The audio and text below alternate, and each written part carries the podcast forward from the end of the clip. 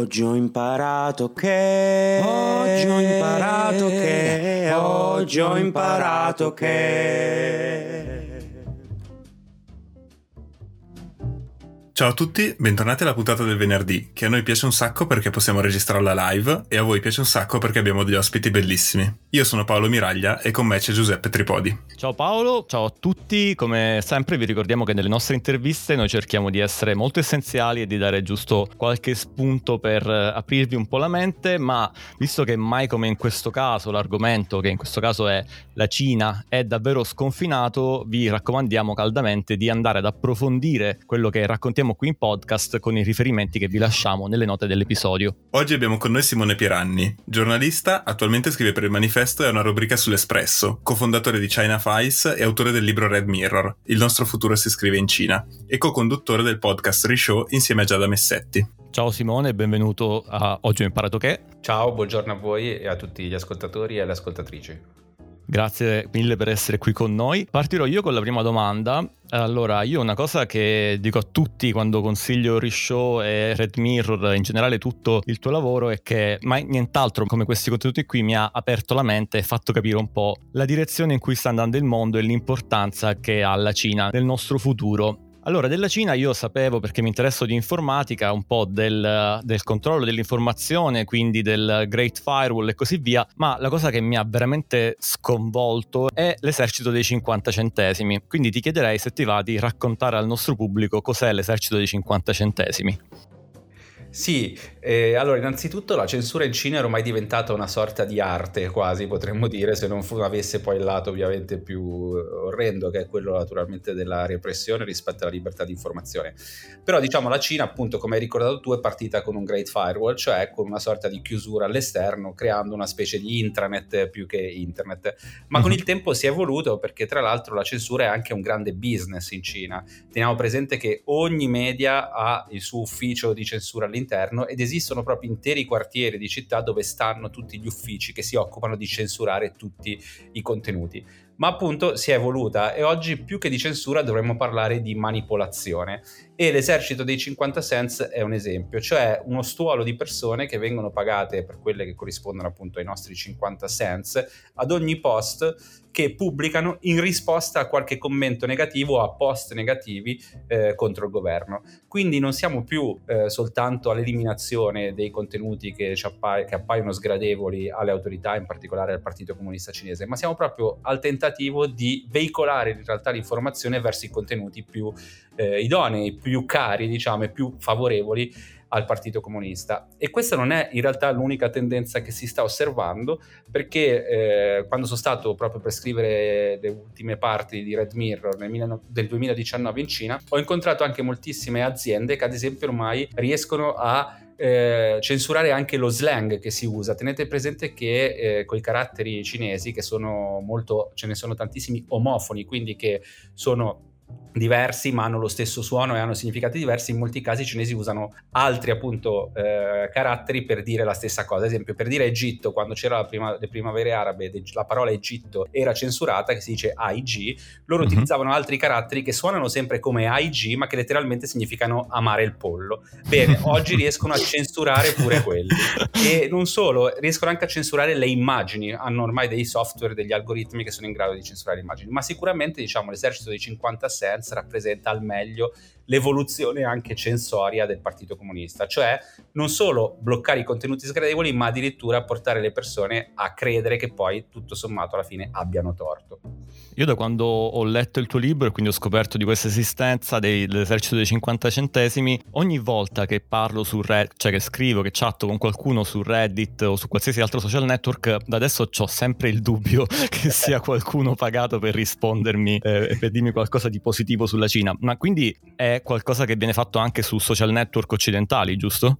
tendenzialmente viene fatto sui social network, diciamo, cinesi. Sui okay. social network occidentali, a mio avviso, più che un esercito dei 50 cents, c'è proprio eh, la propaganda, diciamo, sono proprio dipartimenti di propaganda eh, ci- cinese. Ma in realtà ormai il confine è veramente labile tra il propagandista di professione e che ne so, il diplomatico cinese, avrete sicuramente sentito la storia dei cosiddetti Wolf Warriors, che prendono il nome proprio da questo blockbuster cinese, che sono i diplomatici eh, cinesi in giro per il mondo che utilizzano quei social network come Twitter, soprattutto per lo più Twitter, che in Cina sono eh, censurati, cioè uh-huh. ci si può accedere solo con una virtual private network, eh, visto il tema del podcast, spero insomma che si capisca, c'è cioè, comunque un buco all'interno della rete per uscire e per rientrarci sotto smentite spoglie, diciamo così Ebbene, su Twitter questi diplomatici tirano delle mazzate, delle legnate continue agli Stati Uniti, ai politici statunitensi, ai politici occidentali. Quindi diciamo che eh, sono molto più educati in Cina nella manipolazione dell'informazione, in Occidente si lasciano un po' andare, probabilmente cap- avendo capito che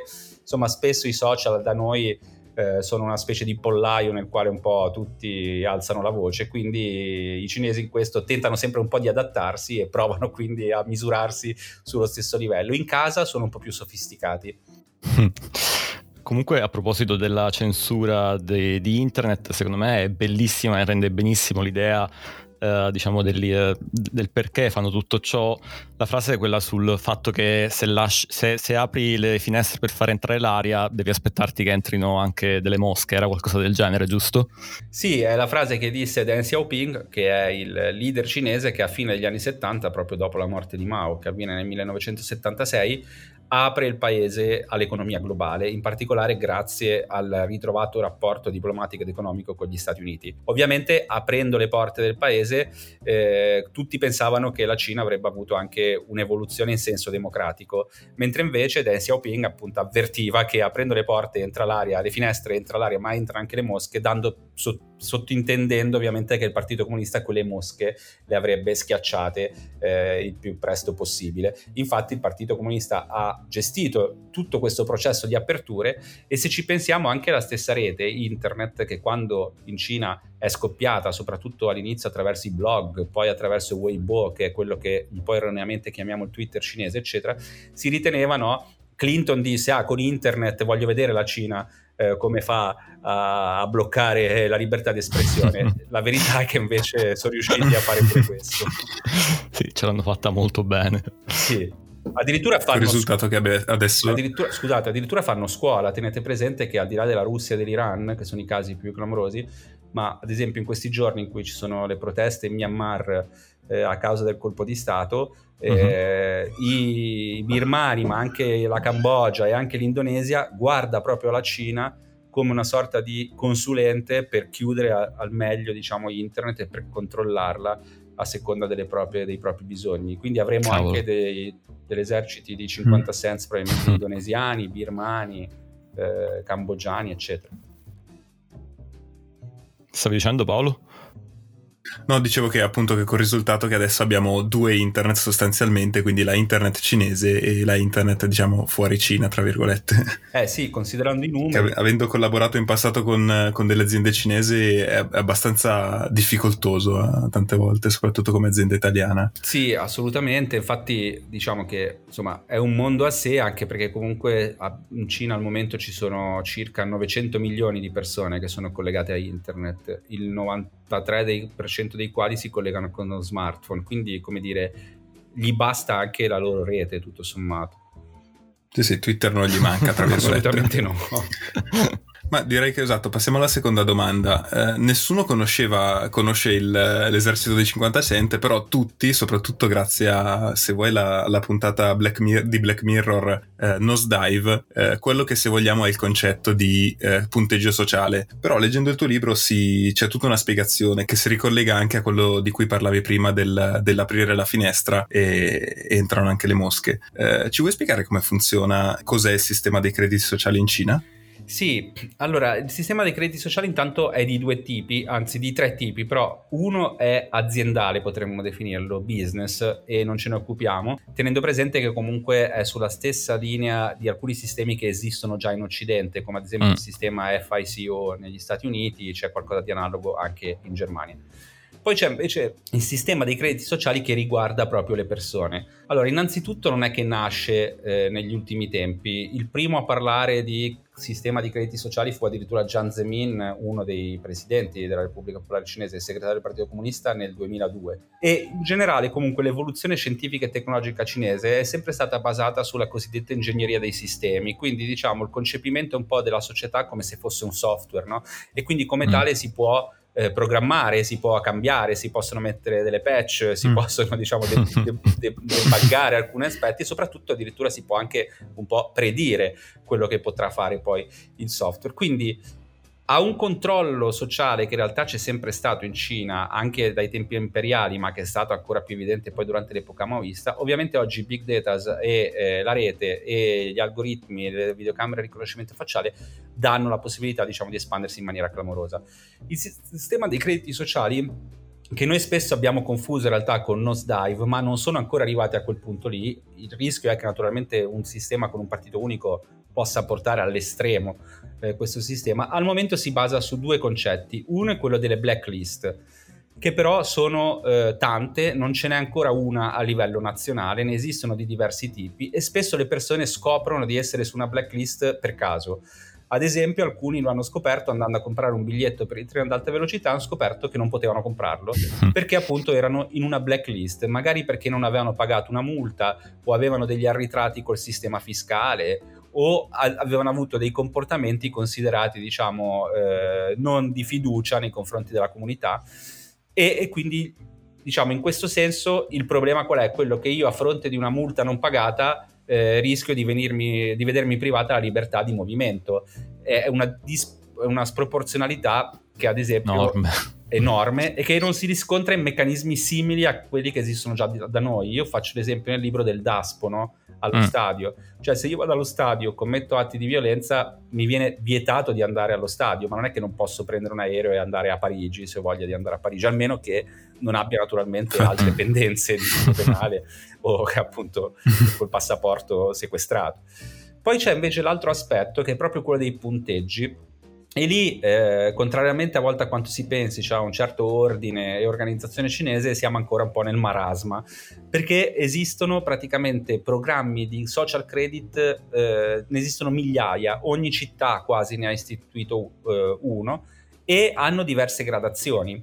In generale, comunque, il punto di partenza è questo, cioè ogni cittadino ha un punteggio e sulla base dei suoi comportamenti eh, stabiliti, eh, la cui diciamo, affidabilità o meno è stabilita dalle autorità, il suo punteggio sale e scende e a seconda che salga o scenda perde o guadagna tutta una serie di possibilità.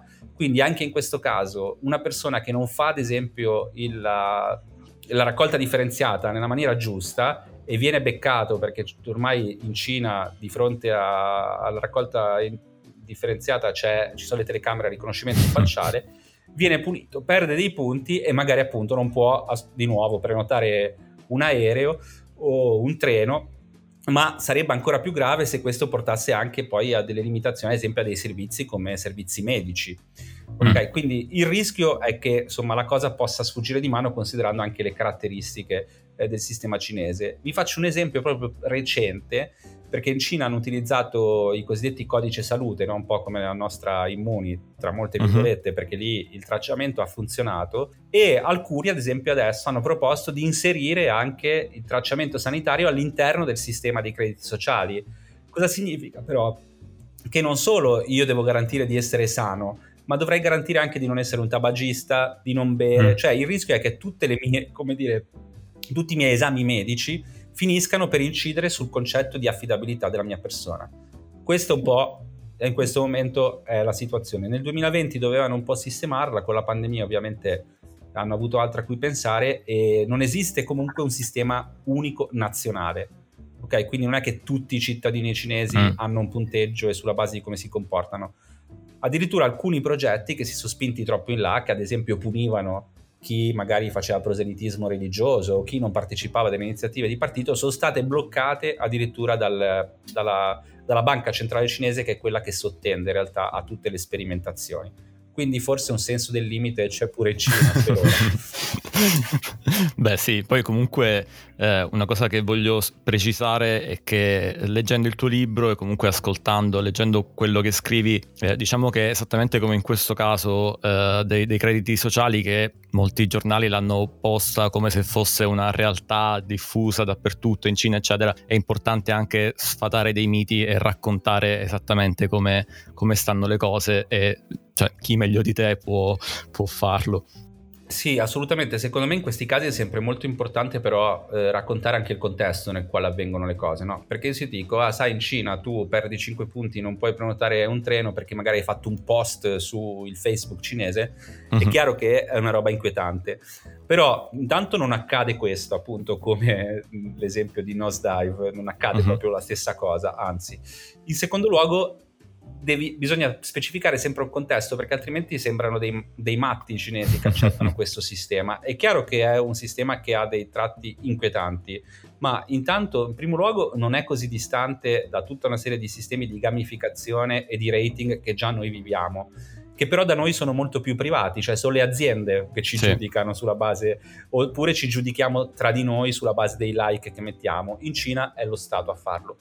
In secondo luogo, la Cina ha vissuto delle trasformazioni negli ultimi 40 anni che siamo di solito abituati a vederli avvenire in secoli nel corso della storia. Questa apertura al mercato di cui parlavamo prima ha creato anche dei fenomeni di banditismo, di truffe, di aziende eh, che utilizzano merce avariata, di insicurezza alimentare, di insicurezza sanitaria e quindi diciamo in realtà lo scopo di tutto questo è creare un ecosistema affidabile e i cittadini cinesi hanno da tempo barattato diciamo, la sicurezza e la possibilità di crescere in cambio di alcuni diritti e quindi è per questo che non deve diciamo, stupirci più di tanto. Nello stesso tempo però ad esempio sul tema del riconoscimento facciale invece che noi diamo quasi per scontato sembra che non sia un nostro problema Mm. In Cina invece ultimamente sono riusciti addirittura in alcune città a fare togliere le telecamere a riconoscimento ah. facciale perché cominciano a chiedere ma perché dovete prendere i nostri dati e soprattutto che cosa ci fate e chi li gestisce? Che sono tutte domande che dovremmo porci anche noi. Infatti.